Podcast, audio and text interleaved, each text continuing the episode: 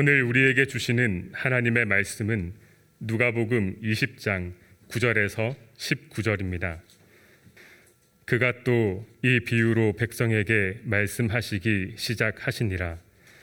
한 사람이 포도원을 만들어 농부들에게 새로 주고 타국에 가서 오래 있다가 때가 이름에 포도원 소출 얼마를 바치게 하려고 한 종을 농부들에게 보내니 농부들이 종을 몹시 때리고 거저 보내었거늘 다시 다른 종을 보내니 그도 몹시 때리고 능욕하고 거저 보내었거늘 다시 세 번째 종을 보내니 이 종도 상하게 하고 내쫓은지라. 포도원 주인이 이르되 어찌할까 내 사랑하는 아들을 보내리니 그들이 혹 그는 존대하리라 하였더니 농부들이 그를 보고 서로 의논하여 이르되 이는 상속자니 죽이고 그 유산을 우리의 것으로 만들자 하고 포도원 밖에 내쫓아 죽였느니라. 그런즉 포도원 주인이 이 사람들을 어떻게 하겠느냐. 와서 그 농부들을 진멸하고 포도원을 다른 사람들에게 주리라 하시니 사람들이 듣고 이르되 그렇게 되지 말아지이다 하거늘 그들을 보시며 이르시되 그러면 기록된 바 건축자들의 버린 돌이 모퉁이의 머릿돌이 되었느니라 함이 어찌미냐. 무릇 이 돌 위에 떨어지는 자는 깨어지겠고 이 돌이 사람 위에 떨어지면 그를 가루로 만들어 흩트리라 하시니라. 서기관들과 대제사장들이 예수의 이 비유는 자기들을 가리켜 말씀하심인 줄 알고 즉시 잡고자 하되 백성을 두려워하더라. 아멘. 오늘도 각 가정에서 또 삶의 자리에서 인터넷 영상을 통해서 주일 예배를 드리시는 모든 교우님께 부활하신 주님의 은총이 풍성하기를 기원 드립니다. 우리는 구역 성경 공부에서 사무엘 하를 나누고 있습니다. 그 중에서도 압살롬이 아버지 다윗 왕의 자리를 차지하기 위해서 모반을 일으킨 사건에 대해서 나누고 있습니다. 압살롬은 자신의 여동생 다말을 성적으로 짓밟은 이복형 암논을 살해하고 갈릴리 북동쪽에 있었던 외가 그술 왕국으로 도망갔습니다. 삼 년이 지난 후에 요압의 간청으로 압살롬을 다시 예루살렘으로 불러들였지만 다윗은 압살롬의 얼굴을 이 년 동안 보지 않았습니다. 그 후 두 사람은 서로 대면했지만 대면 대면하기만 했습니다. 그때부터 압살롬은 차근차근 모반을 준비했습니다. 백성들이 다윗에게 재판을 받기 위해서 왕궁으로 향할 때 압살롬은 중간에서 가로막고서는 왕에게는 당신의 송사를 제대로 들어줄 사람이 없다라고 말하고 자신이 공정한 판결을 내려주겠다며 백성들의 마음을 도둑질했습니다. 그와 같은 방법으로 사 년 동안이나 사람들의 마음을 도둑질했습니다. 마침내 압살롬은 아브라함이 제단을 쌓은 곳이자 아버지 다윗이 처음 유다지파의 왕이 되었던 헤브론에서 자신이 이스라엘의 왕이 되었음을 천명했습니다. 그것은 하나님께서도 자신을 지지해 주시며 자신이 바로 제이의 다윗임을 자처한 것이었습니다. 그래서 다윗은 예루살렘을 떠날 수밖에 없었습니다. 그의 피난길에는 가드 사람 이때와 제사장 사독과 아비아달 그리고 후세와 같이 다윗을 지지하며 함께 하려는 사람들도 있었지만 그렇지 않은 사람도 있었습니다. 다윗이 예루살렘을 떠나 바후림이라는 지역에 이르렀을 때 사울왕의 친척 중에 시므이라는 사람이 나와서 다윗을 저주하며 돌을 던졌습니다. 당시에 돌에 맞는 형벌을 당하게 되는 것은 하나님의 율법을 심각하게 어겼을 때 또는 이스라엘 자손이 여리고성을 차지할 때 아간이 하나님께 바쳐진 물건에 손을 대었었고 그로 말미암아 전쟁에 패전한 일이 있었는데 그와 같이 이스라엘 공동체를 위기에 빠뜨렸을 때 그리고 하나님을 하나님의 거룩함을 모독했을 때 등이었습니다. 스데반이 유대인들에게 하나님은 성전 안에만 계시는 분이 아니라 어디에나 계시는 분이라고 설교하고서 돌에 맞아 순교했습니다. 유대인들이 볼 때 그와 같은 설교는 하나님의 거룩하심을 모독한 것과 다름이 없다고 여겼기 때문이었습니다. 심의의 시선으로는 다윗의 삶은 돌에 맞아 죽어야 하는 수준으로 보였던 것이었습니다. 심의는 구체적으로 이렇게 말했습니다. 사무엘하 십육 장 칠 절과 팔 절입니다. 심의가 저주하는 가운데 이와 같이 말하니라. 피를 흘린 자여 사악한 자여 가그라 가그라 사울의 족속의 모든 피를 여호와께서 내게로 돌리셨도다. 그를 이어서 네가 왕이 되었으나 여호와께서 나라를 내 아들 압살롬의 손에 넘기셨도다. 보라 너는 피를 흘린 자이므로 화를 자초하였느니라 하는지라. 심의는 다윗을 피를 흘린 자라고 했는데 그것의 문자적인 뜻은 그 피의 사람, 즉 살인자입니다.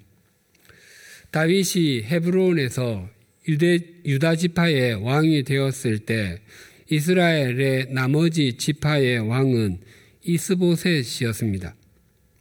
사울왕과 그의 아들들인 요나단, 아비나답, 말기수아가 블레셋과의 전쟁 중 길보아 산에서 죽음을 맞이하는 바람에 사울 왕의 친척 아브넬 장군이 남은 사울의 아들 이스보셋을 보위에 올렸던 것이었습니다. 아브넬 장군은 요압 장군에 의해서 죽임을 당하고 말았습니다. 요압은 자기 동생을 죽인 것에 대한 복수와 다윗 왕국의 이인자는 본인 한 사람이어야 한다는 야망으로 아브넬을 죽이고 말았습니다. 심의는 이 모든 죽음 뒤에는 다윗이 있었다고 생각한 것이었습니다. 하지만 그것은 사실이 아니었습니다. 다윗은 사울왕과 그의 아들 요나단의 죽음을 슬퍼하며 조가를 지을 정도였습니다.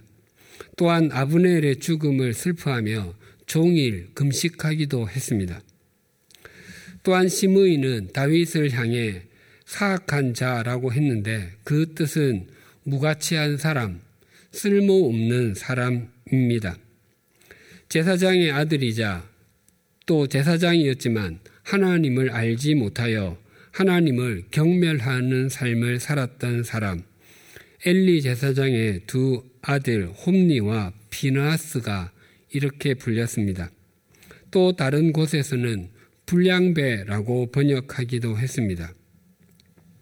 심의는 다윗은 결코 왕이 되어서는 안 될 사람이었고 왕이 될 자격도 없는 사람이라고 생각하고 있었던 것이었습니다. 심의의 어처구니 없는 언행을 지켜보던 요압의 동생 아비새는 격분하여 다윗에게 말하기를 왜 보고만 있으십니까? 제가 당장 건너가서 그의 머리를 잘라버리겠습니다 라고 했습니다. 하지만 다윗의 생각은 달랐습니다. 내 몸에서 태어난 자식도 내 목숨을 노리고 있습니다. 하물며 저 베냐민 사람이겠습니까? 그것은 주님께서 그에게 그렇게 하라고 시킨 것이니 그가 저주하도록 내버려 두십시오. 혹시 주님께서 나의 이 비참함을 보시고 오늘 심의가 한 저주 대신에 오히려 나에게 좋은 것으로 갚아주실지 누가 알겠습니까? 라고 말한 후에 계속 길을 갔습니다. 아비새가 심의의 행동을 인간적인 관점에서만 바라보았다면 다윗은 하나님의 섭리적인 관점에서 바라보았습니다. 즉 다윗은 심의의 말을 하나님께서 자신에게 들려주시는 말씀으로 해석했습니다. 다윗은 지금 눈물의 골짜기를 통과하고 있을지라도 이 과정 역시 하나님의 역사심 속에 있다는 것을 믿으며 선하게 결론 맺어주실 하나님을 신뢰하는 것입니다. 비록 피난을 가고 있지만 여전히 이스라엘의 왕인 다윗에게 심의가 이와 같은 망언과 경거망동한 행동을 일삼았던 것은 다윗은 그가 말한, 그가 표현한 대로 피비린내 나는 살인자이자 무가치하고 쓸모없는 사악한 사람이라고 여겼기 때문이었습니다. 심의는 마음으로 이미 다윗을 지워버렸던 것이었습니다. 그런데 다윗이 다시 왕궁으로 돌아가는 일은 결코 있을 일이 아니라고 확신하며 심의가 마음으로 지워버렸던 그 다윗을 하나님께서는 다시 예루살렘 왕궁으로 돌아가게 하셨고 이스라엘의 왕이 되게 하셨습니다. 그것은 심의의 상상 밖의 일이었습니다. 다급해진 그는 예루살렘 왕궁으로 돌아가기 위해서 요단강을 건너는 배를 타려는 다윗 앞에 와서 무릎을 꿇어 엎드려 이렇게 말했습니다. 사무엘하 십구 장 십구 절과 이십 절입니다. 내 주여 원하건대 내게 죄를 돌리지 마옵소서. 내 주 왕께서 예루살렘에서 나오시던 날에 종의 패역한 일을 기억하지 마시오며 왕의 마음에 두지 마옵소서.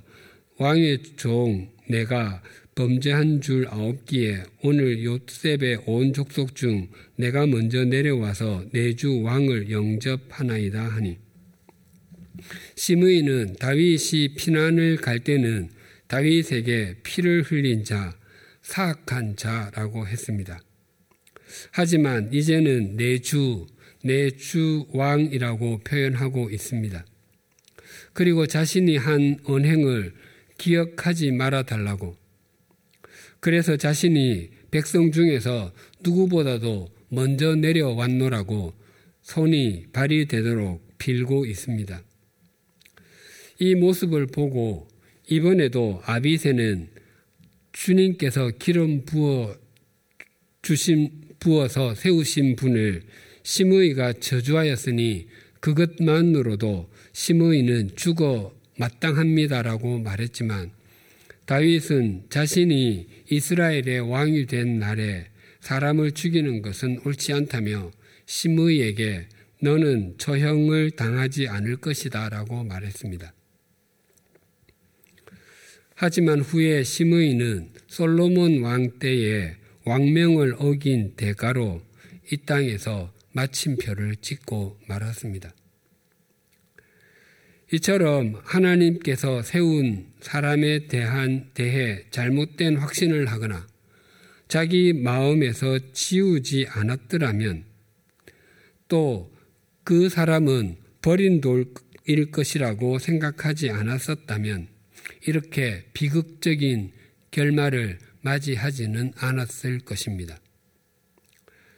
그래서 우리의 삶에 일어나는 크고 작은 일은 하나님과 하나님의 말씀의 시선으로 볼 수 있어야 합니다. 시편 전체 백오십 편 가운데 표제어가 있는 시편은 모두 백십육 편이고 표제어가 없는 시편은 삼십사 편입니다. 시편 백십팔 편에는 표제어는 없습니다.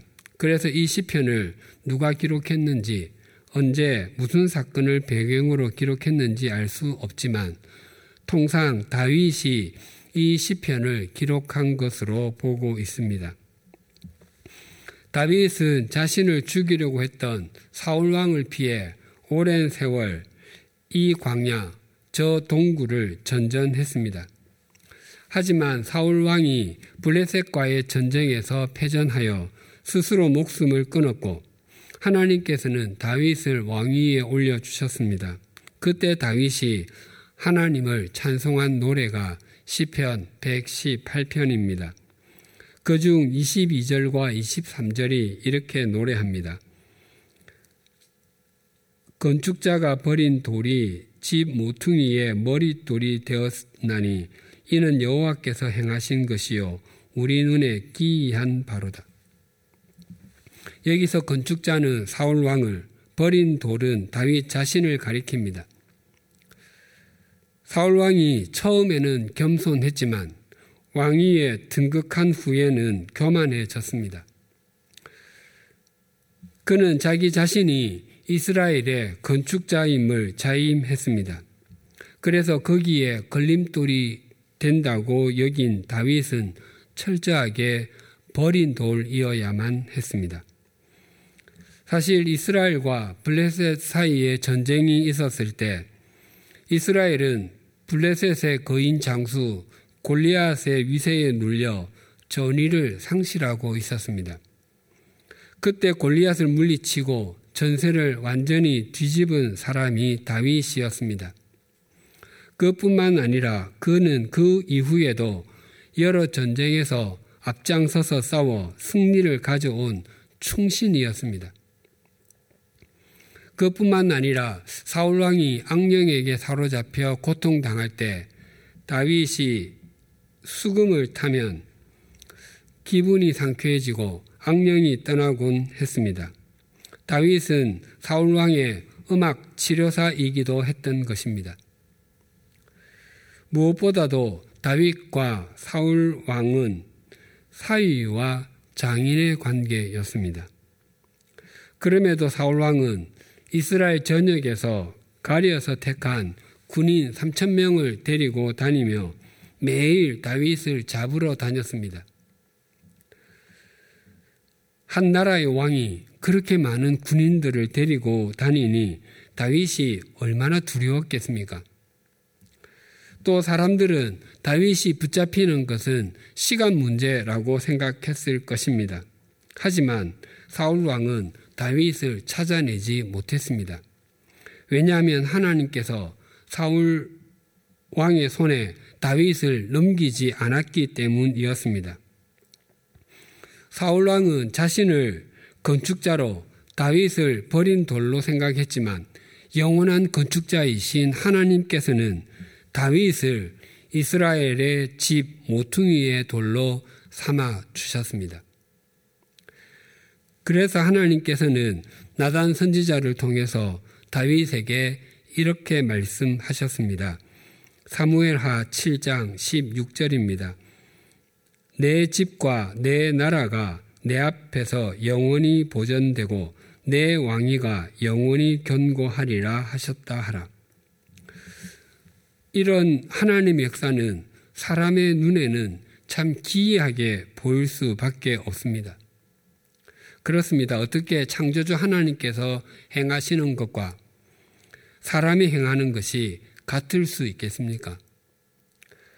그래서 하나님의 생각은 우리의 생각보다 언제나 높고 하나님의 역, 길과 하나님의 생각하심도 우리의 길과 우리의 행함보다 보다 비교할 수 없을 정도로 높습니다. 오늘 본문에도 모퉁이의 머릿돌에 대해 말씀하고 있습니다. 예수님께서는 유월절을 맞아 어린 나귀를 타시고 예루살렘으로 올라가셨습니다. 이것이 공생애에 맞으시는 마지막 유월절이었습니다. 요한복음 이 장에도 보면 예수님께서 공생애를 시작하시면서 예루살렘으로 올라가 성전을 정결하게 하는 일을 하셨습니다. 그리고 삼 년이 지난 후 공생애 마지막 유월절에 성전에 올라오셔서 다시 성전을 정결하게 하셨습니다. 삼 년이, 삼 년 동안 성전이 하나도 바뀌지 않았던 것이었습니다. 그렇게 행하시는 예수님의 모습이 대제사장들과 서기관들 그리고 백성의 지도자들에게 눈의 가시와 같이 여겨졌을지라도 백성이 하나같이 예수님의 말씀에 귀를 기울이고 있었기 때문에 어찌할 방도를 찾지 못했습니다. 예수님께서는 대제사장을 비롯한 종교 지도자들, 사실 그들은 정치 사회적인 지도자들이기도 했습니다. 그 사람들에게 포도원 농부 비유, 좀 더 정확하게는 포도원 주인과 그 아들의 비유를 들려주셨습니다. 한 사람이 포도원을 만들고 농부들에게 새로 주고 떠나 타국에 오래 있게 되었습니다. 세월이 지나 포도를 거둘 때가 되어서 포도원 주인은 거둔 포도 중에서 얼마를 소장료로 받아오려고 종 하나를 농부들에게 보냈습니다. 그런데 농부들은 소장료는 고사하고 그 종을 때리고 빈손으로 돌려 보냈습니다. 다른 종을 보냈더니 이번에도 때리고 빈손으로 돌려 보냈을 뿐만 아니라 모욕하기까지 했습니다. 세 번째로 종을 보냈더니 이번에는 그 종이 트라우마, 즉 심한 짓눌림의 감정이 들도록 만들고 그 종을 포도원 밖으로 내다 던져버렸습니다. 마태복음과 마가복음에는 이 세 번째 종을 포도원 밖에서 죽였다라고 증거합니다. 이 비유에서 포도원은 이스라엘을 의미하며 종은 선지자를 의미하는 것을 듣는 사람들은 금방 이해하고 있었을 것입니다. 구약시대 이스라엘 백성들이 하나님과 우상을 겸하여 섬기고 하나님의 말씀이 아니라 자신의 욕망과 세속적인 가치관을 따라 눈에 보이는 것을 추구하며 살았습니다. 여러 선지자가 피 맺힌 목소리로 하나님께 돌아오라고 세속적인 가치관을 바꾸어 하나님께 예배하는 삶을 살라고 호소했지만 이스라엘 백성들은 그 말씀을 귓등으로도 듣지 않았습니다. 그래서 그들이 맞이하게 된 결과가 바벨론 포로였습니다. 그곳에서 그들은 자신들이 우상 숭배했던 것이 얼마나 어처구니 없는 일이었었는지,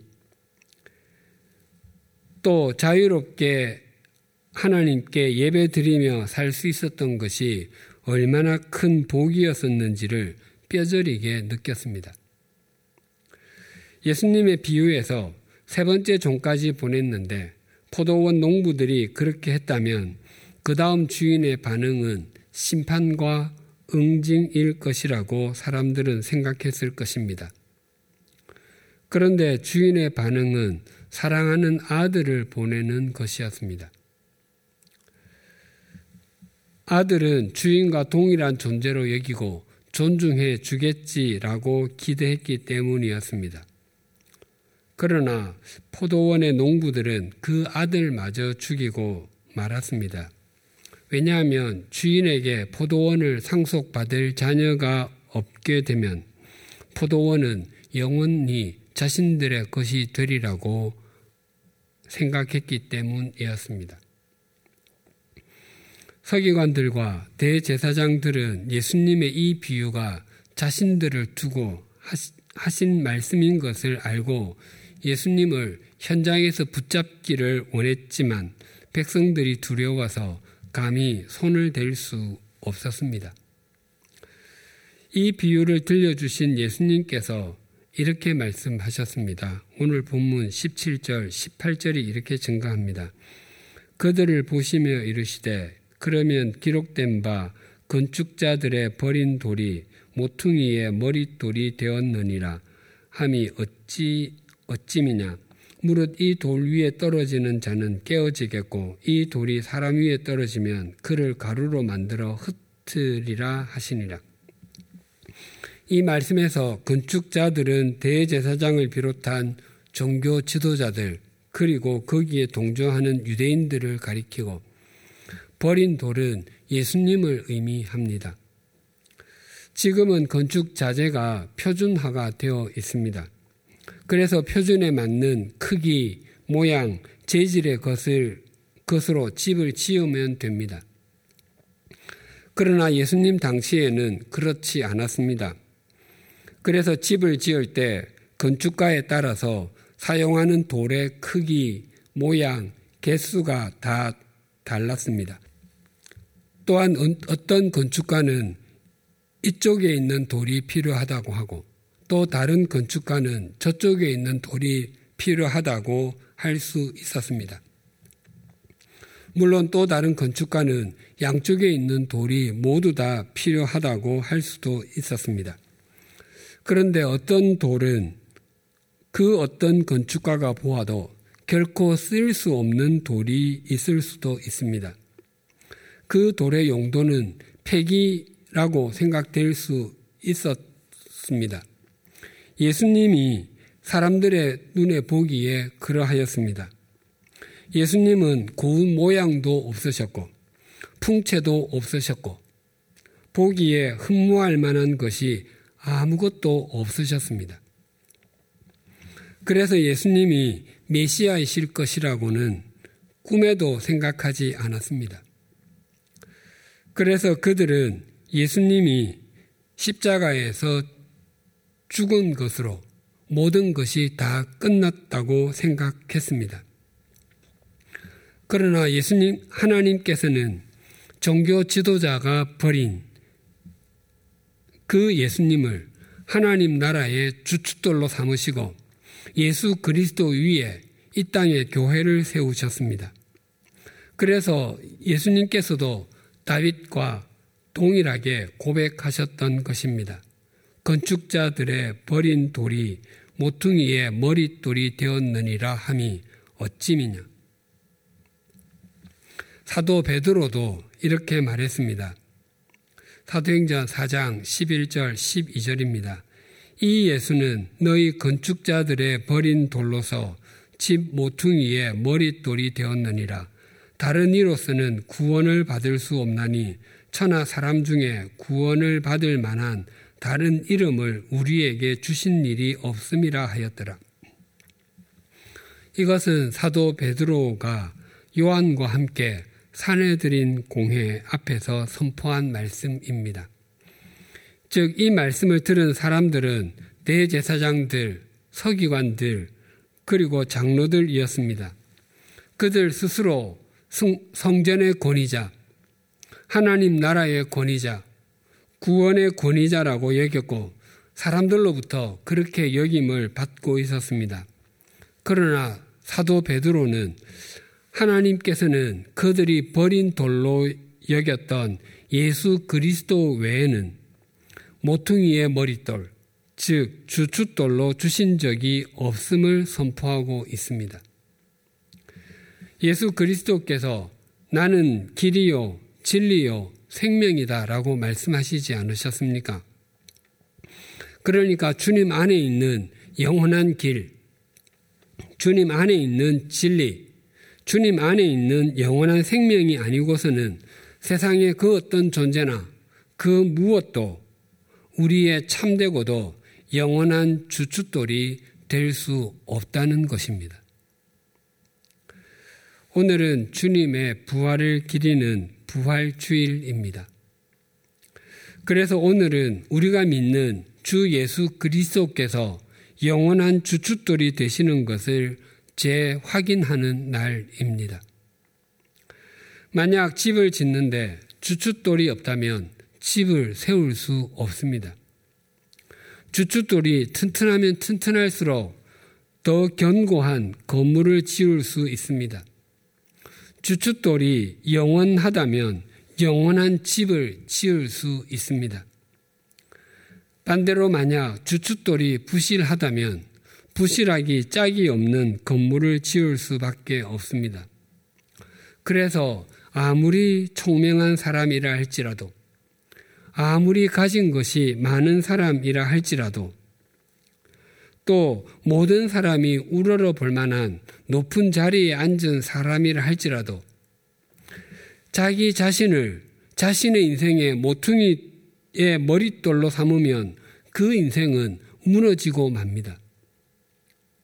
왜냐하면 그 사람은 유한한 존재이고 그 사람이 가진 것도 유효기간이 있기 때문입니다. 예수님께서 십자가에 달려 돌아가신 후 이미 부활하셨음에도 제자들은 두려워서 문을 걸어 잠그고 있었습니다.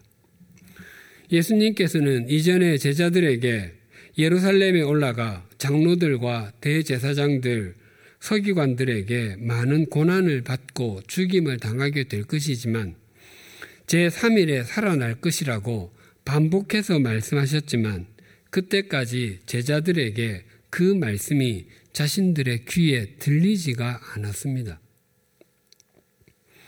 그때까지 제자들은 예수님께서 예루살렘에 올라가셔서 왕이 되시면 누가 주님의 우편과 좌편에 앉을 것인가로 서로 눈치를 보며 다투고 있었습니다. 그때까지 제자들은 스스로 자기 인생의 모퉁이의 머릿돌이 될 것으로 생각하고 있었던 것이었습니다. 제자들이 이렇게 형편없음에도 부활하신 예수님께서는 그들이 두려워하는 현장으로 가셔서 그들을 격려해 주시고 다시 사명을 부여해 주셨습니다. 그런데 어떻게 된 연유였는지 도마는 그곳에 있지 않았습니다. 후에 다른 제자들이 그를 만나 우리가 주님을 보았다라고 증언했지만 그는 믿지 않았습니다. 오히려 그는 나는 내 눈으로 그의 손에 있는 못자국을 보고 내 손가락을 그 못자국에 넣어보고 내 손을 그 옆구리에 넣어보지 않고는 믿지 못하겠다라고 말했습니다. 그때까지 도마 역시 여전히 자기 인생의 주춧돌이 자기 자신이라고 생각하고 있었던 것이었습니다. 그로부터 팔 일이 지난 후 예수님께서는 도마도 함께 있는 문이 잠긴 집에 나타나, 다시 나타나셔서 도마에게 내 손가락을 이리로 내밀어서 내 손을 만져보고 내 손을 내 옆구리에 넣어보아라. 그리하여 믿음이 없는 사람이 되지 말고 믿음이 있는 사람이 되라라고 말씀하셨습니다. 부활하신 예수님께서는 도마와 다른 제자들이 나누었던 이야기까지 다 듣고 계셨던 것이었습니다. 그때 도마가 이렇게 말했습니다. 요한복음 이십 장 이십팔 절입니다. 도마가 대답하여 이르되 나의 주님이시요 나의 하나님이십니다. 이 고백이 우리말 표현으로는 서술문으로 되어 있지만 헬라어 성경에는 감탄문으로 되어 있습니다. 그래서 좀 더 정확하게 번역하면 아 나의 주님, 아 나의 하나님입니다. 이것은 주님 지금까지 제 인생의 모퉁이의 머릿돌을 저 자신으로 삼았지만 이제부터는 주님만 제 인생의 주춧돌로 삼겠습니다라는 신앙 고백이었습니다. 사랑하는 교우님들, 죽음의 권세를 깨뜨리시고 부활하신 예수님께서는 자기 스스로 자기 인생의 주춧돌이 되려고 했던 제자들을 찾아가 격려하시고 사명을 주셨으며 그곳에 있지 않았던 도마가 있을 때 다시 찾아가셔서 당신이 부활하셨음을 알려주셨습니다. 그 부활하신 주님께서 지금 우리와 함께 계십니다. 그것을 정녕 믿으신다면 자기 인생의 주춧돌을 자기 자신으로 삼았던 것에서 다시 주님으로 우리 모두 바꾸십시다. 또한 자기 인생의 모퉁이의 머릿돌을 세속적인 가치관에서 주님으로 바꾸십시다. 그리고 그 주님께 날마다 영과 진리로 예배하는 삶을 살아내십시다. 만약 우리 인생에서 또 우리 가정에서 우리의 일터에서 우리 삶의 자리에서 예수 그리스도를 모퉁이의 머릿돌로 삼지 않는다면 우리는 예수 그리스도를 버린 돌로 여기는 것입니다. 자기 자신을 주춧돌로 여겼던 사람들이 어떻게 되는지는 매일 신문 방송에서 확인되고 있습니다. 주님께서 우리의 영원한 모퉁이의 머릿돌이 되어주시기 위해서 이천 년 전 오늘 죽음에게 죽음을 선포하시고 부활하셨습니다. 그래서 복된 부활입니다. 기도드리시겠습니다. 우리는 유한하게 짝이 없음에도 우리 자신을 인생의 모퉁이에 머릿돌로 여겼고 또한 눈에 보이는 것에만 집착하며 세속적인 가치관을 삶의 주춧돌로 삼느라 우리의 영원한 모퉁이의 머릿돌이신 주님을 버린 돌처럼 여기며 살 때가 많았음을 고백합니다. 그래서 우리의 인생에서, 가정에서, 일터에서 한때는 무엇인가 지어져 가는 것 같다가도 어느 순간에 무너져 있는 것을 확인하고 마음이 많이 무너졌었습니다. 그럼에도 또다시 자신을 주춧돌로 삼다가 또 삶과 마음이 무너지는 것이 반복되곤 했습니다. 제자들을 두 번이나 찾아가셔서 격려하시고 사명을 주신 주님께서 우리도 반복해서 찾아와 주심을 감사합니다. 이제는 더 이상 주님을 버린 돌처럼 여기지 않게 하시고 부활하신 주님과 주님의 말씀을 영원한 주춧돌로 삼음으로 우리 모두가 바르게 지어져 가게 하여 주시옵소서. 그렇게 지어져 가는 우리를 통해 우리의 가정과 일터, 우리 사회가 다시 세워져 가는 것을 목도하게 하여 주시옵소서.